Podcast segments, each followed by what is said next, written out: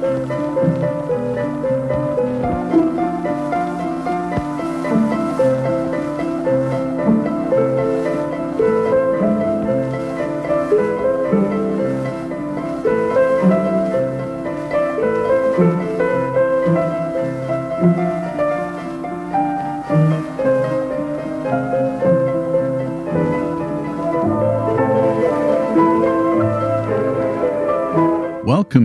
The Baton, a John Williams musical journey. Join host Jeff Commings as he takes you through the career of the illustrious film composer John Williams, starting with his debut in 1959 through more than 100 films in 60 years. Now, here's your host, Jeff Commings. Hello, it's great to have you here on the baton. I'm really excited that you're here today because with this episode, I am bringing in my first guest co host, Gian Maria Caschetto. Gian Maria, it's great to have you here. Welcome to the baton. Oh, what an honor. Thank you for having me here. And uh, thanks for the opportunity. And hello to the listeners out there. So, Gian Maria, tell the listeners about yourself. Well, uh, I was born and raised in Milan, uh, in Italy. Uh, I moved uh, when I was 24 to Belgium, which is in Europe, and um, I have just a very, very normal life, a day job for a large IT firm around Brussels. And uh, but I am also uh, an, a teacher. I teach Italian, and which is a very popular language in Belgium, if you're curious.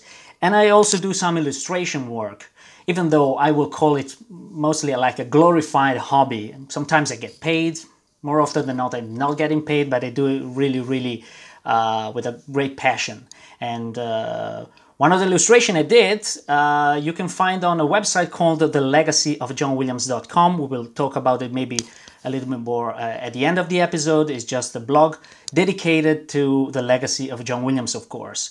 And I've drawn the illustration that you can find on the homepage of this website. Now, this website is uh, curated by my brother Maurizio Caschetto, who is a big John Williams fan, uh, one of the Italian authorities, and we grew up together actually listening to his music. As you are doing actually with your own podcast, I must tell you especially that i'm really really uh, loving this podcast that you're doing. It's a great idea. It's a great endeavor to go through the whole filmography of john williams something that i never attempted myself. So it's great to do it even though vicariously through you. I have to admit that i didn't watched yet the very very early films scored by John Williams, but it's a great opportunity to have your podcast just to listen to the music and to know a little bit about the story of, of the movie. Well, thank you. I really appreciate that. So uh, it's it's great to have you here for this episode in particular. When I when we start talking about the movie, you will the listeners will find out that you have a great connection to this movie. Uh, and with this episode, yes. we're going to enter the 1970s. Uh, we had spent 21 episodes in the 1960s following John Williams from a young composer suffering through assignments in B movies to a celebrated artist who closed out the decade with an Emmy Award, a Grammy nomination, and two Academy Award nominations. It was evident that he was clearly in the upper echelon of Hollywood composers, and in a few short years, he would plant himself firmly at the top. When 1970 came around, John Williams was definitely in need of a break. He had just wrapped up six months of arranging and recording music for the musical Goodbye, Mr. Chips, and quickly composed a score for The Reivers as a replacement for a discarded score by Lalo Schifrin. For part of 1970, he did get the rest he deserved, but he did have a film in theaters that year. It was called Story of a Woman, a joint production between the U.S. and Italy, with Universal Studios providing most of the behind the camera talent. The movie was actually made in 1968, and John Williams wrote the score that year during a little downtime on Goodbye, Mr. Chips. Now, if you remember, he also composed Daddy's Gone a Hunting during that downtime as well, which definitely made for a grueling work schedule in late 1968 and early 1969. So, Gian Maria, I know you will agree with me when I say that Story of a Woman is a very bad film. I know there are a lot of John Williams fans who are desperate to see this film and hear the music, and my advice is to just let it be. You really don't want to watch this movie. Just about everything associated with this film the directing, the editing, the dialogue, and especially the acting makes it feel like some college student's first film. The only bright part about it is John Williams' music, of course, which offers a main theme that's not his best, but certainly has to be applauded for its ability to elevate the emotion of the film. Yes, actually, I, I must say I really like the main theme of the movie. But I agree completely with the sentiment about the movie itself because it's a not worth watching. It's not even an entertainingly bad movie. It's just bad, just plain bad. And I would say, you know, like the title, Story of a Woman, in Italian, Storia di una donna. It's pretty generic, and the movie is generic as well. Uh, it's a very shallow, uneventful plot uh, revolving around the love life of the main character. And it's almost like a bad 50s romance comic, but you know, but stretched for 90 minutes. I don't know, uh, it's 90 minutes, I think. Uh, there may have been a longer cut of this movie, but I don't think it's uh, available anymore because it's strange. The, the, the, movie, we will talk about it later, seems to start a little abruptly. Unfortunately, this is the only way one uh, can listen to the score to the movie because there is no commercial release available. I believe that the masters for the score are somewhere uh, still preserved, but I think that John Williams uh, decided not to have it published, maybe because it's associated with this such a terrible movie. So yeah, it's a bad movie, but nonetheless, the film was planned for a winter 1968 release, but it was put on the shelf until February 1970, and I bet you Universal Pictures just decided to just clean out its vault and put it out in the theaters. The planned theatrical debut in 1968 meant the score had to be recorded in about summer 1968 when, as we said before, Williams was working on Goodbye Mr. Chips in London. So, Stanley Wilson, the music supervisor for Universal Pictures, stood in as conductor for the Italian orchestra. Now, before we talk about the music, Gian Maria, I'm going to go through the synopsis of the film as well as I can. Even thinking about it makes me dizzy, though. The lovely Swedish actress Bibi Andersson, who passed away just last month, yes. plays Karen, a virtuoso piano player who is studying in Rome. She is in love with an Italian man named Bruno, and she finds out he is married. Karen returns home to Sweden, where she meets an American diplomat named David, played by Robert Stack. Karen and David get married and move to Washington, D.C., but David is assigned to the Italian embassy in Rome, and Karen runs into Bruno again. She swears she's not in love with Bruno, but over time she realizes that she cannot get over Bruno. So, as is the case with every assignment he gets, John Williams sits down with the director, in this case Leonardo Bercovici, to watch a screening of the film. Now, I would imagine John Williams has said no to several film offers, and I would really like to know why he said yes to this. If you saw this film without music, Gian Maria, would you have said yes to it? I don't think so. I don't think so. But in Williams's defense, I must say that a lot of movies are terrible to see before you put in the score. I think that even the first cut of Star Wars that John Williams saw mm, also maybe before George Lucas did all the restructuring that the movie needed was probably terrible, you know, with mm, standing special effects and stuff like that. So I think that probably John Williams took it upon himself to salvage the movie and to see what it was possible to do through the music to better the movie. And I think also that he owed a debt of gratitude to uh, Stanley Wilson uh, because he was the head of the um, musical department at Revue Studios, which was the uh, television arm of Universal Pictures. And that is where John Williams got his start composing for TV mostly. So probably he felt he, he just wanted to pay back to Stanley Wilson. He probably looked at it and said, you know, I want to try to salvage this. And to his credit, he, he kind of did. And he came up with some nice musical moments that we will discuss in this episode. Uh, perhaps what you will hear will make you want to see this movie more, but again, we implore you to just simply enjoy the music we present to you since there is no commercial release of the score. So let's start with that music played in the opening credits. Now, like Gianmaria said, it, it starts abruptly, the film that we've seen. It just starts with the opening titles. And from what I have read online, there's supposed to be some kind of like a prelude to all this where we see how Karen and Bruno meet. So we don't really know. All the first time we see Karen, she's walking through this market in Rome and the music that's playing is unlike anything Williams has written before to begin a film, but I think it works quite well. Yes, uh, this music sounds like a classical piano concerto, you know, in the manner of Haydn or Mozart. It does fit the plot if you think about it, since the character of Karen is a pianist. Uh, I find I find that it is an energetic piece, you know, something that pushes the footage along with some confidence and give uh, the footage some life.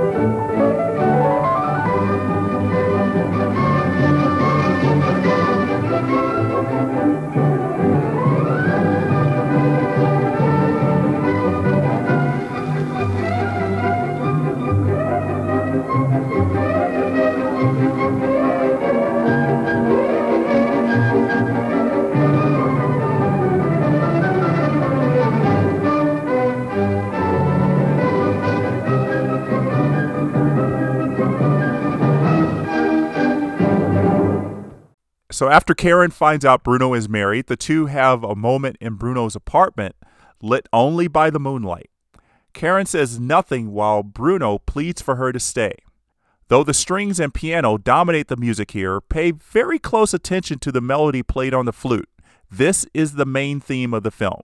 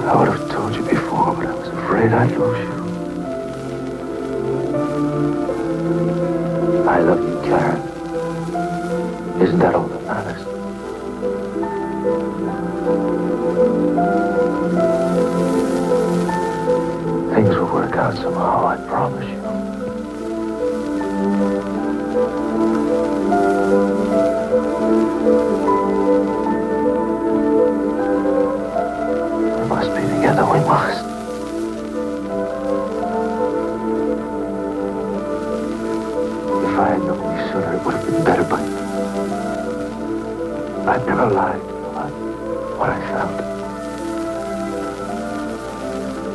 It doesn't mean we have to give up. It doesn't.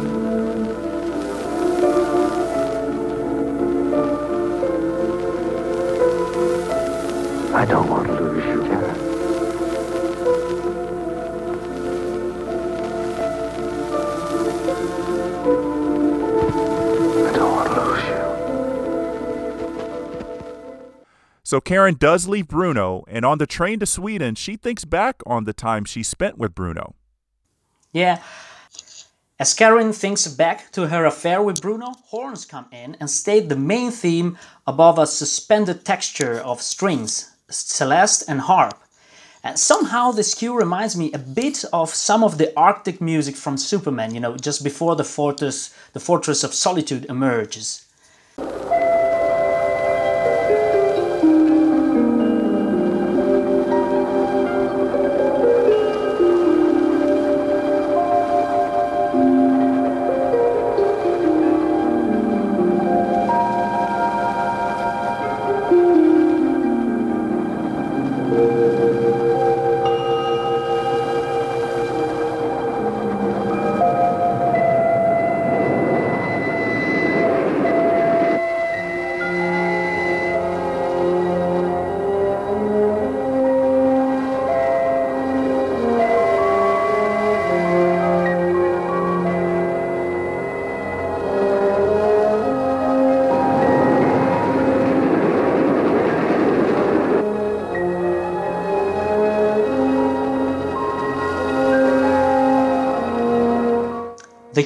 Then continues with a moodier presentation of the same melodic material on flute in the low register with the addition of a pulse in bass guitar. Maybe it's supposed to sound sultry or seductive and dark at the same time.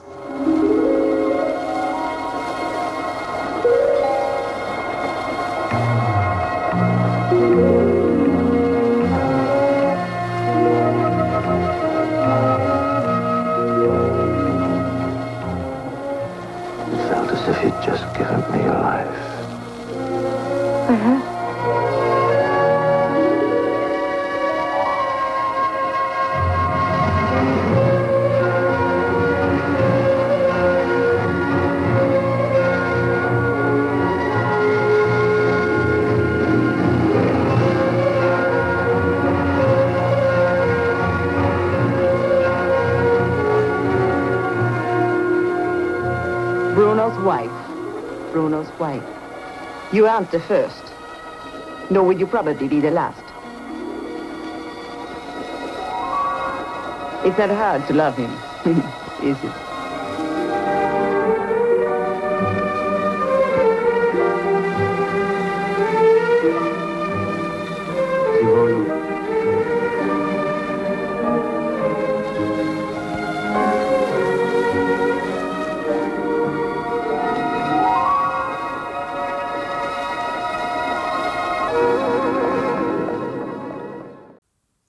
It's an overall nice piece of music, although it has some kind of start-stoppy feeling, like two musical tracks uh, interlacing rather than one single flow of music.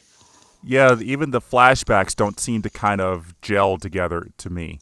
Uh, But I think all of that you talk about the start stoppy feeling kind of has to do, I think, with just that sloppy editing job more than the composition of the piece. I think when Williams saw the final cut, he had to write music that just kind of fit that. Uh, but I would imagine the music editor on this film had a lot of late nights though trying to piece this score together with that editing. It's possible. So after Karen has returned to Sweden, Bruno and his wife have an argument in the car. The argument gets very, very heated, and the car crashes into a ditch. Bruno survives, but his wife dies. there's a very abrupt cut from that tragic scene to summer in Sweden when Karen seems to have moved on with her life. The textures in this orchestration are very rich, with almost every section of the orchestra getting some attention.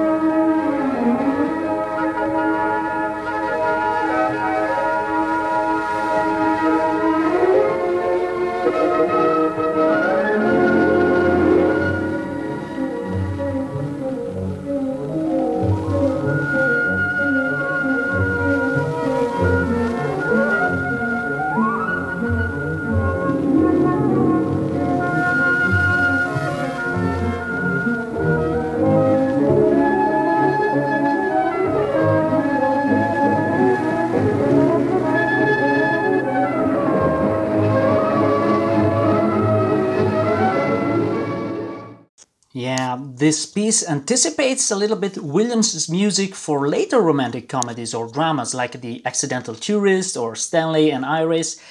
There is momentum in the harmonic progression of the piece. It's what I like to call, uh, personally, I have a name for this. I call it Williams' uh, breezy bicycle music. In the following scene, Karen meets uh, David Fraser, the well off ambassador of the US uh, in Stockholm, played by Robert Stack. The cue underscoring their meeting is characterized by a tango like tempo, I would say. It's almost a lounge combo piece featuring electric guitar, percussions, lush strings, a horn pedal, and some ornamental flute lines, and some bass typical of the 1960s. I think it wouldn't be out of place in a Bond movie, you know. I think it's uh, meant to represent the glamorous life of the US ambassador.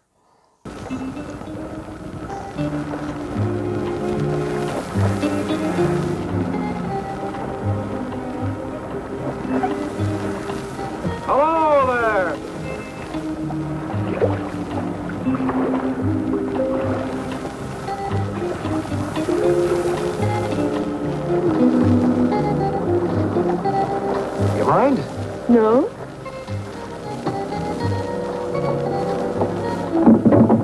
Thank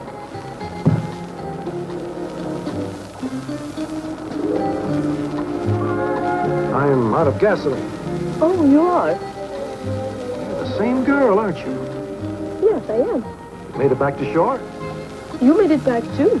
Yes, yes, I guess I did. Well, anyway, uh, I'm David Frazier. I'm with the American Embassy here in Stockholm. I'm Karin Ullman. Miss Ullman. Gasoline is over there.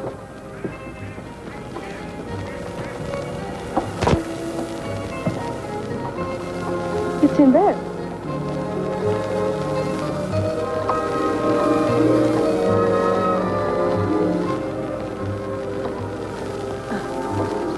Too heavy for you? No, I can manage.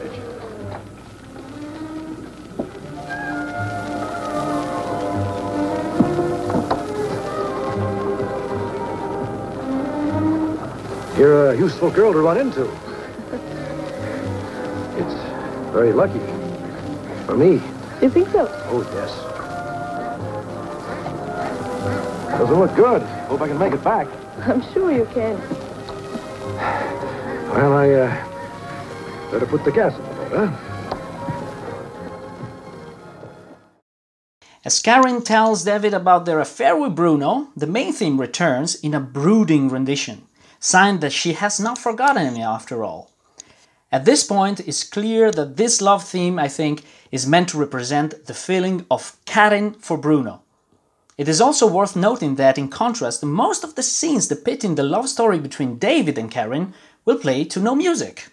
Yeah, that's extremely interesting that he made that choice to not give Karen and David some sort of love theme, even at the beginning when it's still it's a little bit pure and innocent. But I suppose not putting music in is Williams' way of telling us not to root for this relationship to work. Now, I totally agree. Uh, I think it's a simple approach, but it works. But that to say that the character of David is more caring than Bruno, I say, but not having a theme for Karen and David keeps their relationship quite cold. Yeah, that's very interesting. Now, the following cue in the movie is uh, the pièce de résistance of the score, I'd say. I like it to call it, you know, pearls before swines, because its quality clearly exceeds the artistic merits of the movie. You know, at this point of the movie, Karen has confessed to David that she might still love Bruno. She leaves David and her daughter for a, a Cortina d'Ampezzo, which is a luxury winter vacation locale in the midst of the Italian Alps. As the sequence begins, we have a new variation on the theme with new textures in the harpsichord and a different rhythm, and it is almost a mixture of the classical flavor of the main titles and the love theme. And here we have one of the most complete and extended rendition of the full melody, you know, comprehending of the chorus parts uh, uh, of the melody. The piece is developed with engaging ostinati and they reach an orchestral tutti, you know, mean, meaning a point of the score where the entire section, if not all the instruments, plays at once. You know, tutti means everybody in Italian.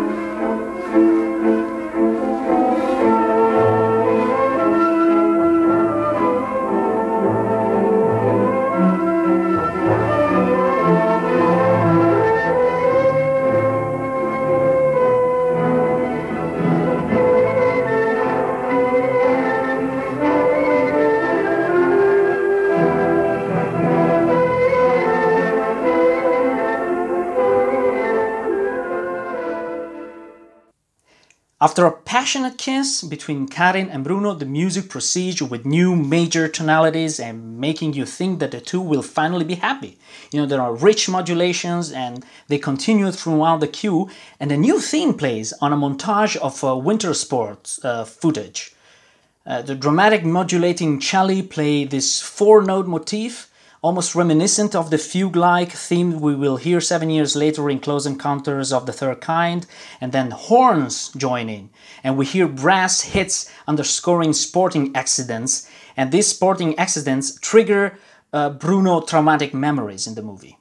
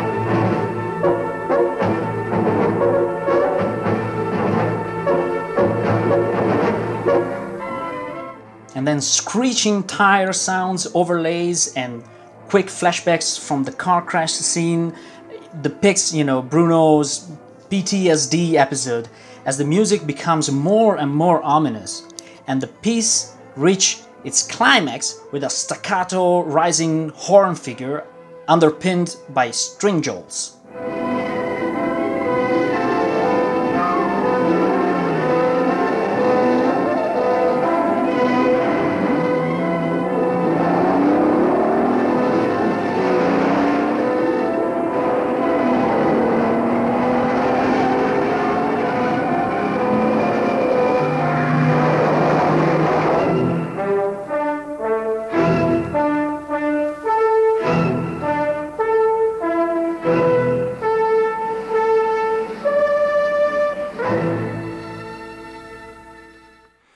Know, Gian Maria, as I was listening to this cue, it f- I felt like the past 80 minutes were, had been worth the wait. This was Totally. quintessential John Williams. He was celebrating with Karen that she had this new life, and it was he was bringing out this main theme in a celebratory form by passing the main theme from piano to strings to flute. It had everything we love in a John Williams score. Absolutely. So we've been talking up about about the main theme for a while, and we should mention that it was used as the main melody for a song. Now Williams asked his good friends Alan and Marilyn Bergman to write the lyrics, and the Italian singer Ornella Vanoni provided the vocals.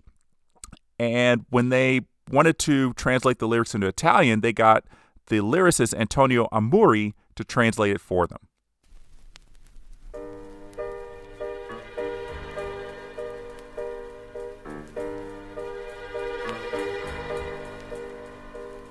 Se due persone come noi. Non capiscono che tardi per dirsi addio, allora addio. Se hai deciso che fra noi c'è qualcosa di più forte del nostro destino.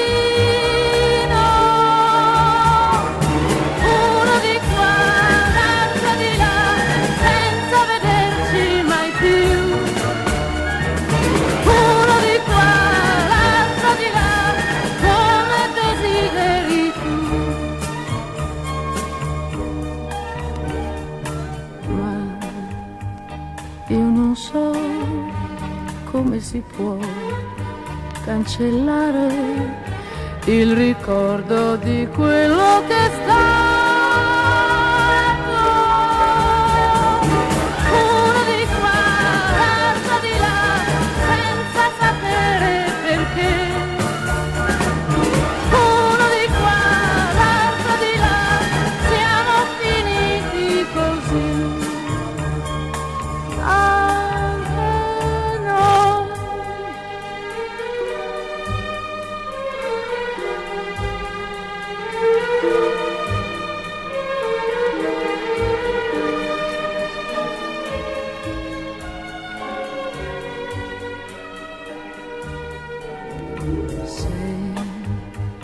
hai deciso che fra noi c'è qualcosa di più forte del nostro destino. Uno Gian Maria, can you give us an English translation of these lyrics? Yeah, so I'll try my best. You know, uh, any attempt to translate a song, if you are not trying to rewrite the song, you know, form, sometimes the lyrics kind of fall apart because when you translate it in prose, it seems silly. But the general meaning of the song is this, and it says, if two people like us do not understand that's too late to say goodbye, well then, goodbye. And if you made your mind up and you think that something stronger than our own destiny can part us, then one over here, the other over there, we won't see each other anymore. But I don't know how you could erase the memory of what has been. One over here, the other over there, as you wish, we finally ended up like that too. No, does it make any sense? I don't know if it. Yeah, I I like that translation. I wonder, do you think it would uh, sound just as good with the English lyrics, or at least try to what hear what Alan and Marilyn Bergman wrote? I would love to hear that. Actually, the title is quite different in English. It's, uh, it's so hard to say, I think. So I don't know if the translation in Italian is really, really a free translation based more on the plot of the movie, or if there are uh, any similarities. I really don't know. Yeah, I think we need to uh, have the Bergmans dig out that that lyric. Yeah, you know, you mm, pick up a new um, um, young pop star and give the song, give it a, you know, dust it off and give it a new life. I don't know, it might work. It might. So, Story of a Woman, as we said, was not released in American theaters until February 1970. I can't find any information on the box office performance of the film, which to me likely means that Universal Pictures did not make its money back on the production. I doubt John Williams was thinking much about Story of a Woman when it hit theaters because he was already hard at work on a massive film adaptation of the wildly popular Broadway musical Fiddler on the Roof. Yeah. I believe John Williams soon forgot about this movie like the rest of the world. I know for a fact that when Professor Emilio Audissino uh, had the opportunity to question him about this production out of curiosity, you know, Audissino being Italian, Williams could not recall much about it, but he remembered very fondly singer Ornella Vanoni. Now, well, Interesting. It must be said that you know from this moment on in your podcast you will probably notice uh, uh, anyway that John Williams will apply his art to better and better and better movies. You know, here and there there might be some some movie that is not as good as the previous ones. Uh, but you know, in general, the level of movie that he will work on will be always the top. I think with a, really a couple of exceptions from this moment on in his filmography. So he's always been very, very wise in his choices of movies. Although I will say that uh, you know a lot of his directors have said that they, that John Williams has made their movies better. Most famously, Steven Spielberg said without his music, Jaws would probably not have made one dollar at the box office. I, I, I agree with that, but the filmmaking in Jaws, you know, is still pretty good. And then if Yeah, you compare it with Story of a Woman, then Steven Spielberg is God. yeah, so if you compare it to Story of a Woman, Jaws is the best movie ever made. Absolutely. So, Gian Maria, thank you so much for joining me on today's episode. I had a blast talking to you about Story of a This- Woman. The same over here. It was really, really fun. And thank you for having me. Thank you for giving this opportunity to join in to your wonderful podcast. Uh, looking forward for next episodes by you. Uh, maybe we can do this one time again in the future. Absolutely. We don't I don't think there are any more Italian films, but that does not mean that you don't have any kind of connection to them. No, but, that's um, because yeah. you're not. That's because you're not covering Yes, Giorgio. But I know that that is not a score by Williams. It's just a song. Uh, but that that for me is an example of entertaining bad movie with Pavarotti singing. I really have a soft spot for that one. I disagree with you there because I have seen Yes Giorgio and I really wanted to hear the song as Pavarotti performed it in the film and I had to sit through a long film before that happened and I was it was almost to the point where I said, "You know, I don't need to really hear this. I'm just going to stop." Okay, if you allow me just one thing, I would just like to remind people to check out the legacy of johnwilliams.com. Just spell it like that. It's a wonderful website curated by my brother Maurizio. It's essentially a collection of interviews. Some are written, some are audio interviews about uh, the legacy. So uh, it's about a lot of people who worked with John Williams. So it gives you an idea of what a great gift John Williams has been to the musical world, and uh, it's really worth uh, a visit. Yeah, please everybody visit his website. It's very informative. You you really do learn a lot. And I want to thank Maurizio for providing a lot of the uh, information that we uh, gave our listeners today. Yes. Um, a lot of these things that I, you know, I dug and dug and dug for information I couldn't find. So kudos to Maurizio for being able to find out some of these things. So I enjoyed this so much, uh, my time with Gian Maria, that I'm going to do this next week with another guest host to talk about John Williams' second TV movie project, Jane Eyre. So thanks everybody for listening today, and until next time, the baton is down.